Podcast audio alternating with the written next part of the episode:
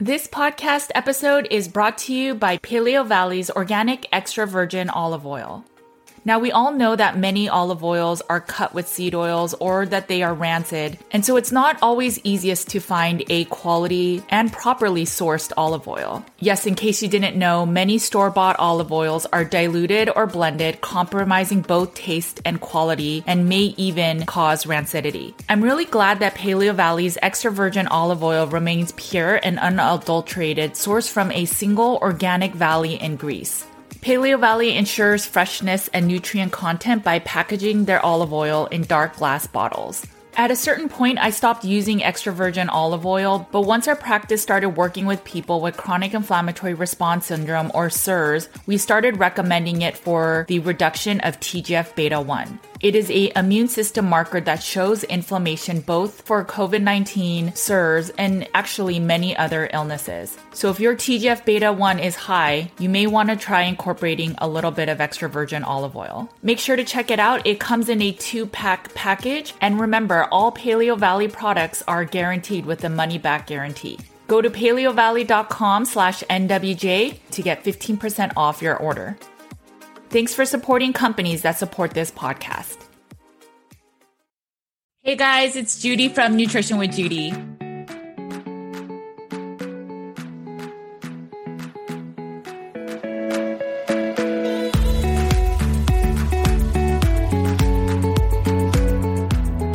Thanks for joining me today. My name is Judy Cho, and I am board certified in holistic nutrition. I work with clients to get to root cause healing, and oftentimes that is starting with a meat based elimination diet for gut healing. Today, I had the pleasure of sitting down with Dr. Philip Ovadia. Dr. Philip Ovadia is board certified as a cardiac surgeon. If you are looking for a doctor that can read blood work for a low carb diet, Dr. Philip Ovadia offers telemedicine in all 50 states. Dr. Philip Ovadia was obese at one point and he worked on his diet to change his metabolic health for healing. He has lost over 100 pounds and now is working towards helping patients not get on his operating table. Dr. Philip Ovadia has a new book that is very comprehensive when it comes to working on metabolic health what is me- metabolic health? We talk about it a lot.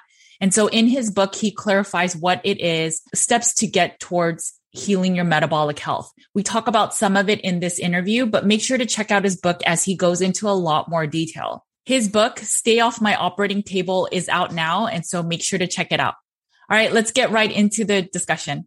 Hi, Dr. Philip Ovadia. Thank you so much for joining me. I'm really excited to share your story and your new book. Um, if you can just introduce yourself to the people that are listening and watching. Sure thing, Judy. It's great to be here with you. Uh, I am Dr. Philip Ovadia. I am a heart surgeon. I've been in practice for approximately 15 years now. And through my own personal battle to overcome obesity, uh, which we will get into, I learned the importance of of metabolic health. And I came to realize how important it was not only for obesity, but preventing heart disease and many of the other chronic diseases that we face. And I am now on a mission to help people to stay off my operating table.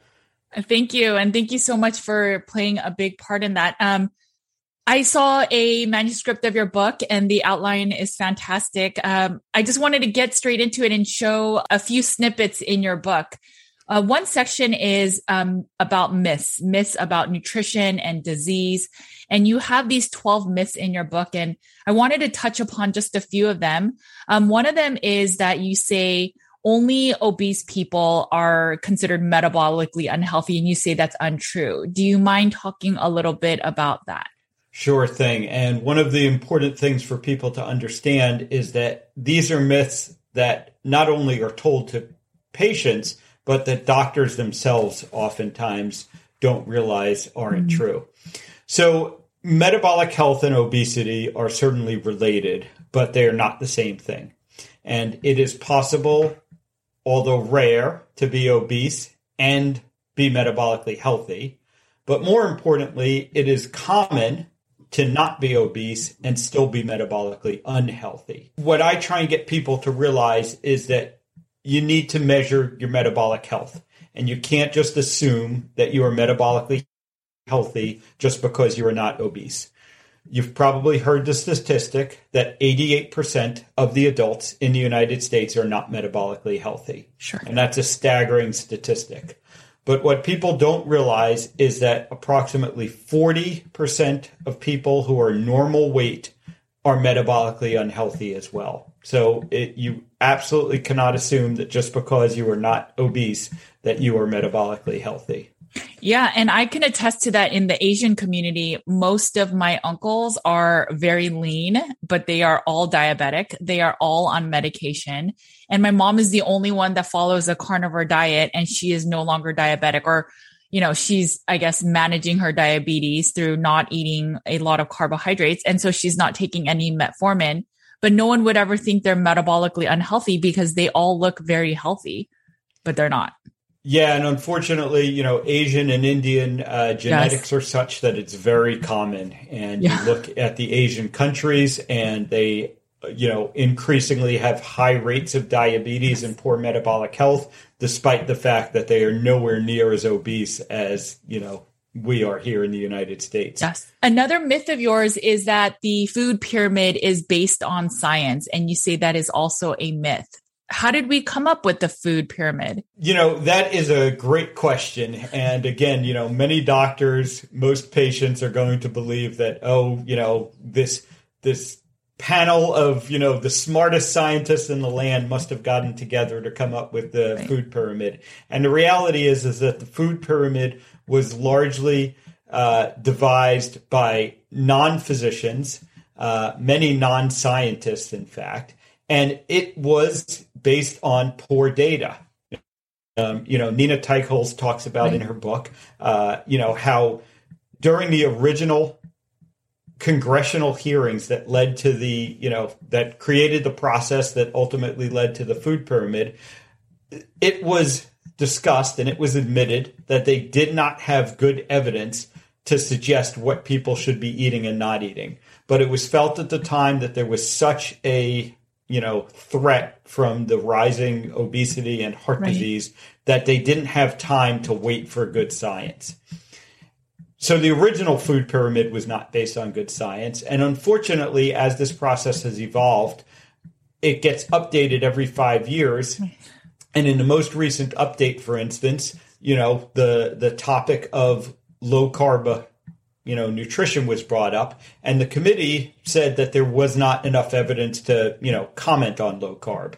And, you know, Nina and her, you know, her organization presented the committee with over 40 studies on low carbohydrate nutrition and its role in, you know, health. And they just refused to consider those studies. Yeah, I saw a draft version of the updates and they said something like uh, reducing sugars until maybe 6% of your diet. And uh, the final one was higher than that. So it seemed like they were trying to lower the amount of sugar, but they only lowered it by maybe a few. I, I can't remember the exact amount, but it was very small that they sh- shifted the added sugar um, to the recommended dietary allowance. And it's just unfortunate. Yeah, unfortunately, you know what has happened now in uh, you know today's world is that many of the the members of the committee that decide on the U.S. dietary guidelines have, you know, relationships with the food industry. Right. Many of them are former executives of the food industry or you know the the people go back and forth. Uh, it, it's a term called regulatory capture, and so it's it's literally you know the the fox guarding the hen house. Right. And it's unfortunate because it affects everything, right? It affects um, our jail system, our schools, our hospitals, what people advocate for as registered dietitians. It affects every single part of our communities as to what we say and define as healthy and what's not. And it's just not ideal in uh, in most cases. So another one, another myth we you talk about is that um, you can't get healthy without exercise.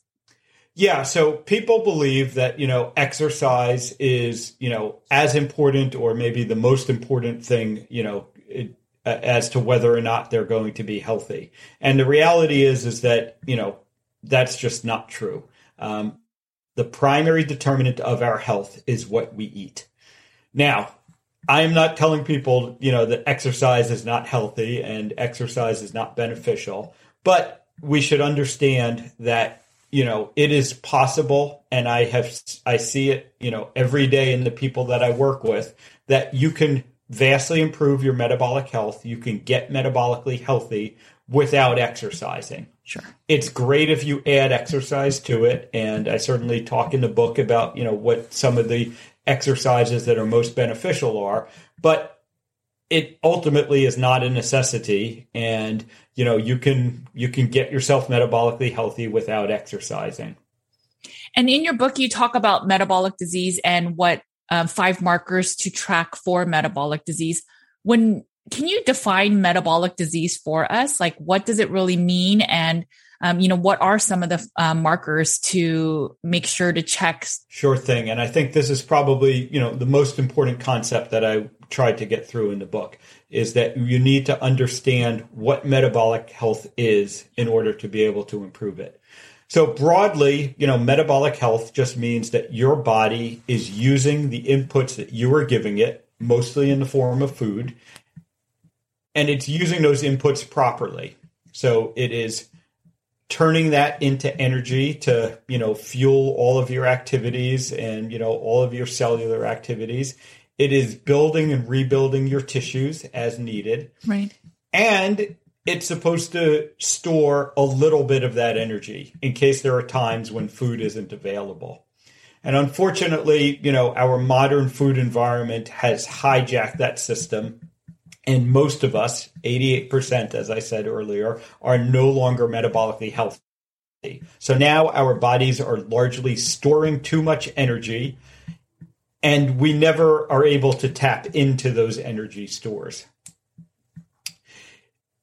In order to measure metabolic health, like I said, you can't, it's not obesity. Um, you can't just say, I'm not obese, so I'm metabolically healthy you have to look at you know actual measurements of metabolic health and there are five official measurements that i recommend every person knows the first you can do at home it's your waist circumference mm-hmm. you take a tape measure you wrap it around your waist just above your belly button. Best to measure it first thing in the morning.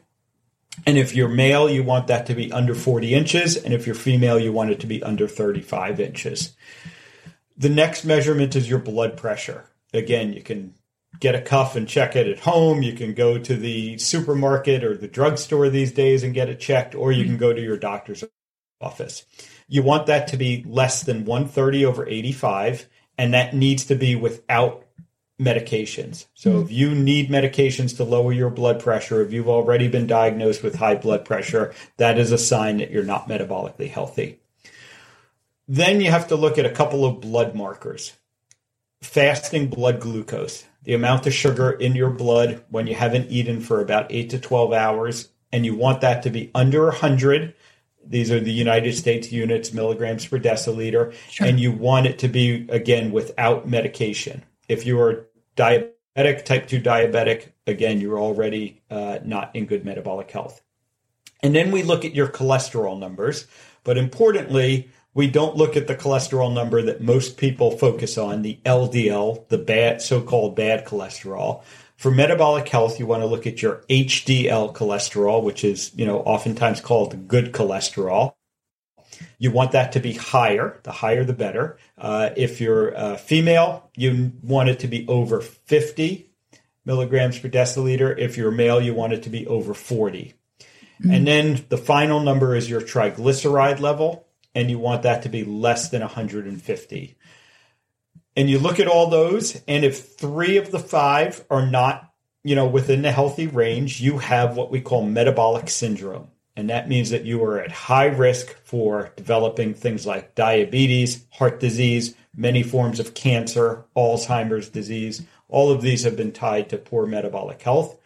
If you have one or two of those abnormal, it's a warning sign because we know that people who have one or two abnormal today are very likely to progress and have three or more abnormal a few years from now. And as I said, only 12% of adults have all five numbers in the healthy range. And uh, we need to start changing that. Speaking of blood pressure, you mentioned that um, there's the highs. Uh, what about people that have significantly low blood pressure all the time? Is that yeah. a risk?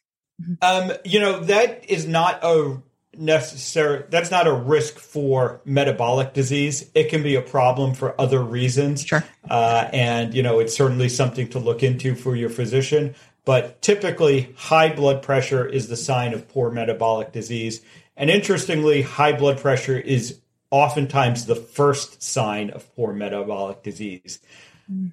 and it doesn't get recognized as such most patients who go to the doctor and their blood pressure is high they simply get told it happens with age, it's normal, just take right. this medication and you'll be fine. And that's one of the many missed opportunities that, you know, we should be diagnosing that as a sign of poor metabolic health and trying to fix the underlying cause of that poor metabolic health as opposed to just covering it up with medications.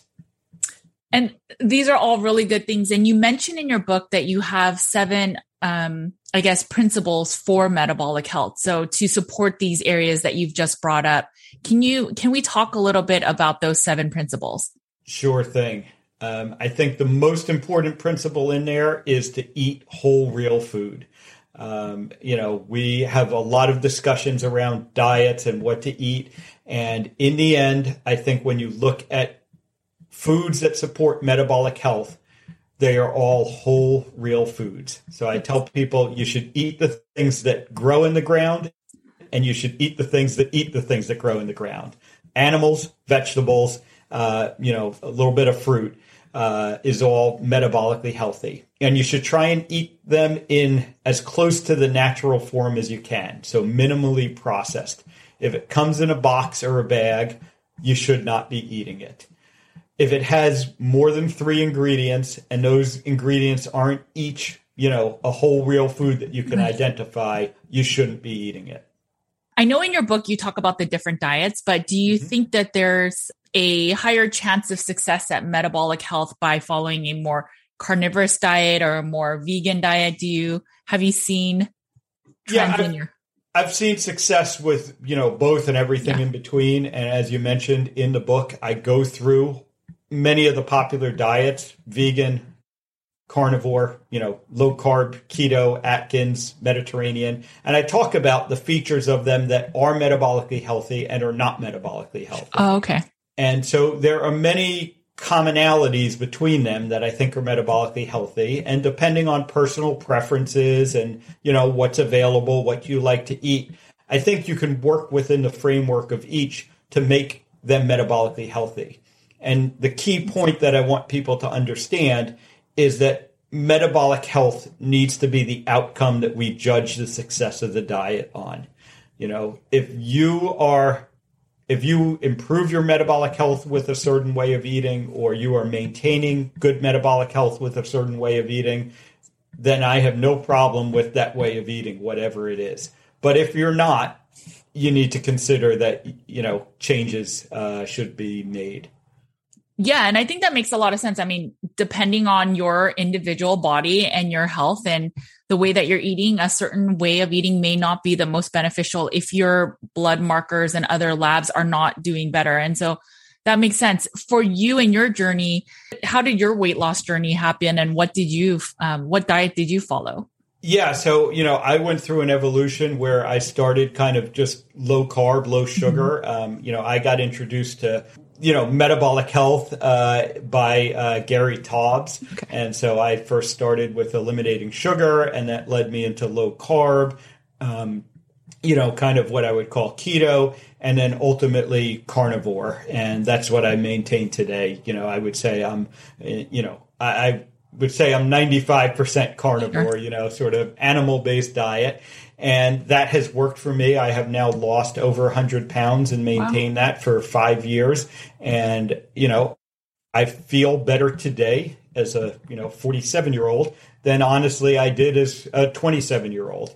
I, you know, I, I look better, I feel better, and my metabolic health numbers are better. You know, I was morbidly obese, I was pre-diabetic, and I have been able to overcome all that. You should talk with Dr. Cywes. I feel like you guys have very similar histories. I, yeah, I Rob, Rob and I have actually talked. okay. um, you know, we're, we're, both in Florida, and we, we've met up at a couple of the conferences. That's awesome. And yes, I, I think we we have many similar stories. It's interesting, you know, when you look at the physicians who have you know really embraced uh, low carb and metabolic health, it's almost always because they first overcame they, their own problems, uh, you know, by doing so. And we we see that it works and we all get curious enough to yeah. ask why isn't this what we're taught in medical school you know why didn't we learn this and why did we have to discover it for ourselves why did i have you know why did i hear it from a, a scientific journalist you know gary taubes and, and you know gary is brilliant right. and I, I have learned much from him but why was I learning this information from him and not from medical school or not, you know, reading about it in the medical journals? You know, you and Dr. Cywes and other practitioners, a lot more because you've had your own journey, you have the empathy to understand your patients and when they struggle with food and when they struggle with diet. So it's a lot more comprehensive of care. And I think it just makes you guys good practitioners because you understand your patient, right? And the struggles that they actually go through rather than if you were healthy your whole life, it's hard to understand. You could just say, put down that, you know, piece of pizza or put down whatever it is and just go work out more. And it becomes a lot harder to empathize. Going back to the seven principles, can we um, go into some of the, you know, the seven principles you mentioned for metabolic health? Sure. You know, one of the other uh, principles, uh, it, it's actually the first principle in the book, is that you need to think of your health as a system rather than a goal. So, you know, most people tend to focus on, you know, kind of very specific goals. They want to lose 20 pounds. And yes. when you do that, one of two things happens. Either you lose the 20 pounds and you say, Great, I've reached my goal. I can kind of go back to what I was doing before. And over the long run, you know, you gain back the weight and more. Many people, myself included, have experienced that. Or you don't reach your goal, you don't lose the 20 pounds, and you get, you know, kind of down on yourself and you get depressed and you're like, what am I bothering for? I can't lose, you know, the 20 pounds. And you end up back in a bad place. And instead, what I like people to do is, you know, look at your health as an overall system. Again, focus on metabolic health. And I am going to, you know, eat the foods and adopt the habits that support my metabolic health and the weight loss ends up being sort of a side effect of that. Um, but I think it's a more uh, it's a more sustainable attitude and it's a more positive attitude that you know I am doing these things to benefit myself rather than you know I'm going to just restrict what I eat until I lose the 20 pounds. I find that that uh, is not sustainable. Yeah, um, and I I think that makes a lot of sense. Go ahead.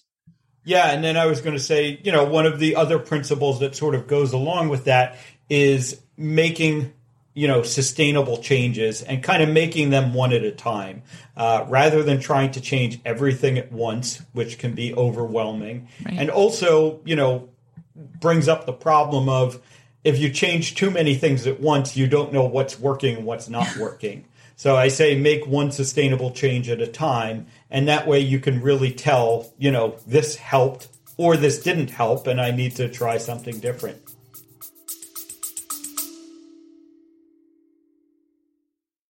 Hey guys, just to let you know, my Carnivore Cure book is back in stock. For nine months, it was out of print and used prices were up to $300. Make sure to get your copy today that has over 200 colored tables and graphics and over 400 pages of meaty goodness. We have a limited supply, so get your copy today on Amazon.com. And if you can leave a review, I'd be super grateful.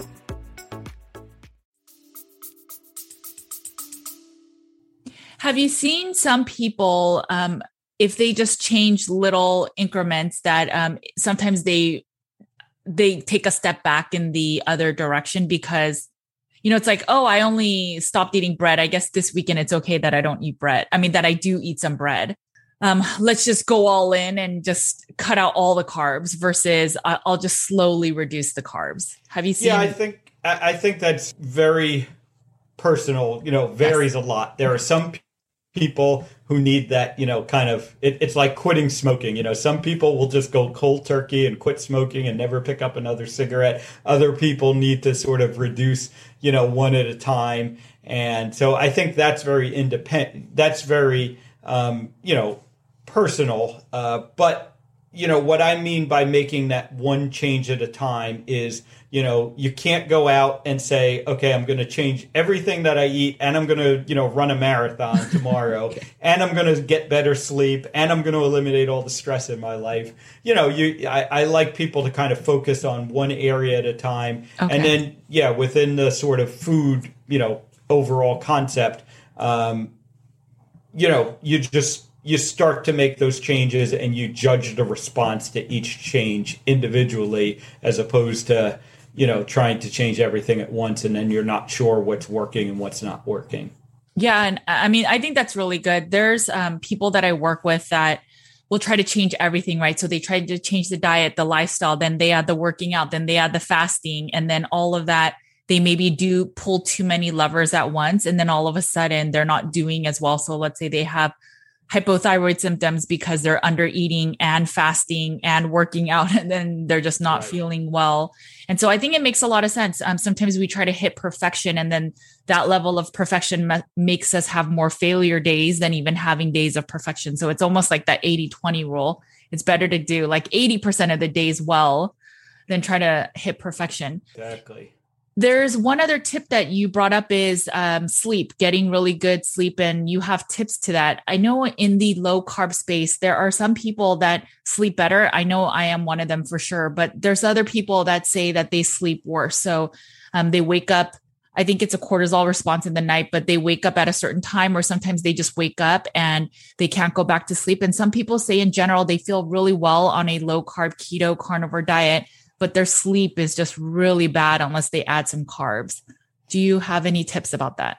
Yeah, exactly. And you know, this is another one of my principles uh, is that I say get enough sleep. You know, I don't say get eight hours of sleep or nine hours of sleep or seven hours of sleep. I say get enough sleep. And as you mentioned, as as you experienced, and I've experienced the same you know, it's not about the quantity of sleep necessarily. It's also about the quality of your sleep. So I end up sleeping less these days that I'm metabolically healthy, but I'm more rested when I wake up in the morning. I get better quality sleep.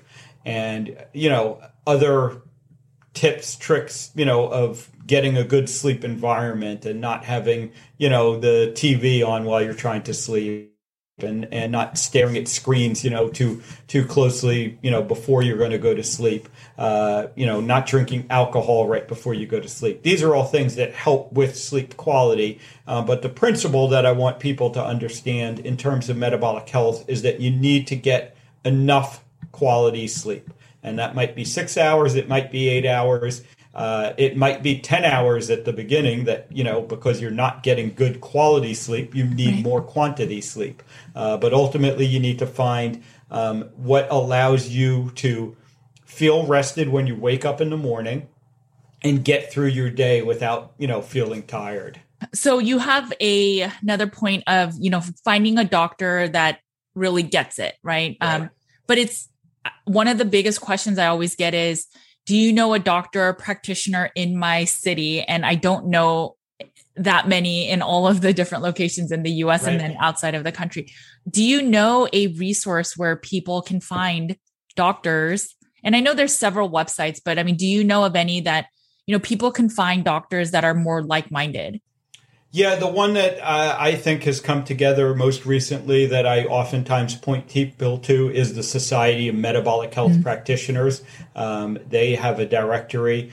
Um, and then it's also a matter of, you know, more and more you can find doctors online. And right. I'll make the shameless plug that, you know, Ovadia Heart Health is my telemedicine practice. I work with people all over the country. The, the concepts that I talk about in the book are, you know, how to ask the questions of your doctor to kind of figure out, you know, if they're the right doctor for you. And understand that, you know, not all doctors are, you know, as knowledgeable about metabolic health as, you know, myself and many of the other experts are. And that may be okay, you know, as long as they're not actively working against you, which is something that I know, you know, you and I run into a lot where, you know, we hear about the patients, we have the patients who, you know, they start on this metabolic health journey and they're losing weight and they're off their diabetes medications and they're off their blood pressure medications and you know they go to the doctor and they're all excited. And the doctor just looks at their ldl cholesterol number that has gone up. And they said oh this diet is horrible for you. It's killing you. And they won't even consider that you know overall the patient has improved their metabolic health. So you know you attitudes like that from physicians i think mm-hmm. if your physician is closed minded is not curious enough to ask these questions like you know how did this patient get off of diabetes medications, which I've never seen happen before? You know, if your physician won't ask, you know, isn't open to that information, then I think ultimately that's not going to be a good physician for you. And thankfully, more and more physicians are, you know, learning about metabolic health, are open to metabolic health. Um, you know, our our network continues to grow. I go to the low carb medical meetings, and you know, more and more there there there are more and more physicians there in all sorts of different specialties. So it is becoming easier, uh, but it can be a challenge sometimes in your telemedicine practice do you also read labs then um, do you can you pull labs for people and then read labs in terms of like a low carb i mean like the ldl for example for you yeah. in context it makes sense that it can go high as long as the triglycerides are going down and hdl going up that type of thing yeah, I mean, my background as a heart surgeon, that obviously, you know, I I sort of have a focus on heart okay. health. I attract patients, you know, around heart health. I often get those those sort of you know patients that you know have cholesterol issues that they're sure. concerned about. Um, but you know in general i deal with all aspects of metabolic health. And yes i i you know i work very closely with my patients via telemedicine. And we do you know frequent laboratory assessments. Okay. we look at you know those blood markers that i mentioned are the minimum or the starting point of you know assessing metabolic health. But you know i typically go much deeper uh, with my patients on metabolic health assessments. And then is it for all 50 states? Um, so I am able to see patients in all 50 states. Okay. Uh, there are some restrictions in certain states that okay. I might not be able to, you know, order the labs directly or, you know, prescribe a medication. Um, but, you know, I can see patients from all 50 states okay. and I do see patients. Okay, perfect. Yeah, that's that's a it's a huge thing because um, last time I think I had Dr. Bret Scher and he only saw mm-hmm. patients in certain states, and so it's good. It's good that yeah. you. One of one of the uh, I would say benefits of you know everything that's happened around COVID is it has made telemedicine you know more commonplace. It's good and better accepted. Uh, so, um, and, and, I, I fortunately because I am based in Florida, Florida has you know fairly uh, permissive telemedicine rules, and that allows me to see patients from anywhere. That's awesome. I'm I live in Texas, so I think rules are pretty similar. So that's good. Um, anything else you want to share about your book? Um, you know, is this for everyone? Is this for people that are before getting sick, obviously we touched upon those, but what if you're already sick? Is it like the diet? Should they follow those? I mean, what are your thoughts? Yeah, so it's never too late to improve your metabolic health. You know, even if you've developed heart disease or, you know, type 2 diabetes, um, you know, improving your metabolic health can always improve your overall condition. You might not be able to undo all of the damage that's been done, um, but I have I, I can tell you, I have never seen someone get metabolically healthy and worsen their overall condition. It just doesn't happen. Uh, so, you know, uh, ultimately, you know, if you're too far along in the process, you know, metabolic health might not be able to improve everything, right. but it will improve some things, and it's never too late to start. Uh, but the earlier you know you start the better the more that we can prevent these problems the better again you know the book is called stay off my operating table and that really is my mission to help people stay off my operating table. Because no matter how good a heart surgeon i might be and you know no matter how good all the other heart surgeons that are out there are you're always better not needing that surgery in the first place than you know having the surgery even if it's successful. My husband's friend had heart surgery and he wasn't even 40 um, i don't think they had any um, hi- family history or anything but why do you mm-hmm. think people are getting heart disease earlier is it because of the things you just mentioned yeah, it's clearly because of our, you know, declining metabolic health in this country. And, and and unfortunately that is common. You know, I am now operating on people in their 30s and 40s oh fairly gosh. routinely and you know realize that i you know i trained as a heart surgeon i went through medical school you know 20 years ago yeah. and at that time it was very unusual to you know be doing heart surgery uh you know for and, we're talking about you know atherosclerotic heart disease right. here. We're not talking about congenital problems, um, but you know it was very unusual to do those types of operations on 30s and 40 year olds when I started my career only 20 years ago, and now it is commonplace. And the cholesterol, you know, so again, I, I, talk about this in the book. You know, we focus on cholesterol. We think cholesterol is the cause of heart disease. The cholesterol, you know, issue hasn't changed any. We've we've had better and better cholesterol medications now over all this over this past 20 years and yet the problem of heart disease continues to worsen. So cholesterol is not the cause of heart right. disease. I want people to understand that cholesterol plays a part in the development of heart disease, but it is metabolic health that is the first and foremost, you know, cause of heart disease and we need to focus on metabolic health if we're going to make a meaningful impact on that. Well, thank you so much for your time. Um, where can people find your book and where, uh, like, how can people work with you through the telemedicine aspect? And then where can people find you? Sure. So the book, again, it's called Stay Off My Operating Table. It's uh, on Amazon, barnesandnoble.com, all the major online booksellers. It's available for pre-sale now. Its release date is November 11th. Uh, so, you know, uh, probably shortly after this podcast gets released, it's going to be audiobook, Kindle, and uh, print uh, formats. My uh, website is ovadiahearthealth.com, O V A D I A, hearthealth.com. That's where you can go find out about my practice. Uh, you can schedule a call with me to determine if joining my practice is the right thing for you. And on social media, I'm on uh, Twitter at iFixHearts uh, is where I'm most active. Okay, well, thank you so much. And I'll put it all in the show notes. You know, I skimmed through your book and it's really helpful and there's a lot of information in there. So I highly recommend everyone to check it out. And again, I'll put it in the show notes. Thank you so much for, you know, coming on my channel and just sharing your wisdom with my community. Thank you, Judy. It's been great. Okay, guys. I think the clear thing to take away from this discussion is that, like he said, just 20 years ago, it was unheard of to really work on people that were in their 30s and 40s for heart surgery. And now he is doing more surgeries for people in their 30s. It's time that we take back our health and changing our nutrition is such a big component of that.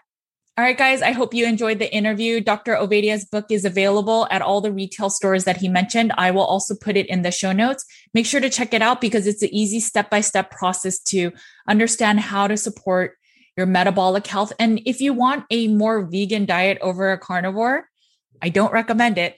But if you do, he also has the steps for that and why there are pros and cons for every single diet. It's pretty interesting. So make sure to check it out. Okay, guys, make sure to eat a lot of meat. Take care of your bodies because it is the only place you have to live. I will talk to you guys later. Take care. Bye, guys.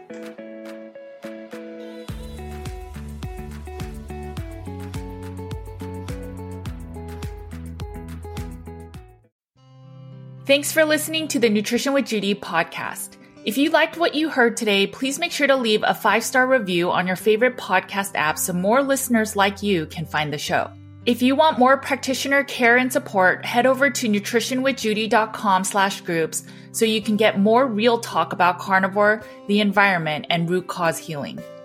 You can also find my content on Nutrition with Judy's YouTube, Instagram, Facebook, and Twitter. Make sure to sign up for my weekly newsletter and learn more about in-depth articles with infographics at nutritionwithjudy.com slash articles. You can find my two books, Carnivore Cure and The Complete Carnivore Diet for Beginners on carnivorecure.com and amazon.com. At the heart of Nutrition with Judy's practice, our mission lies with a deep, unwavering passion for service and community. We will continue to empower you to have the knowledge and tools to live a life nearly symptom free. Because we firmly believe in healing and wellness for all.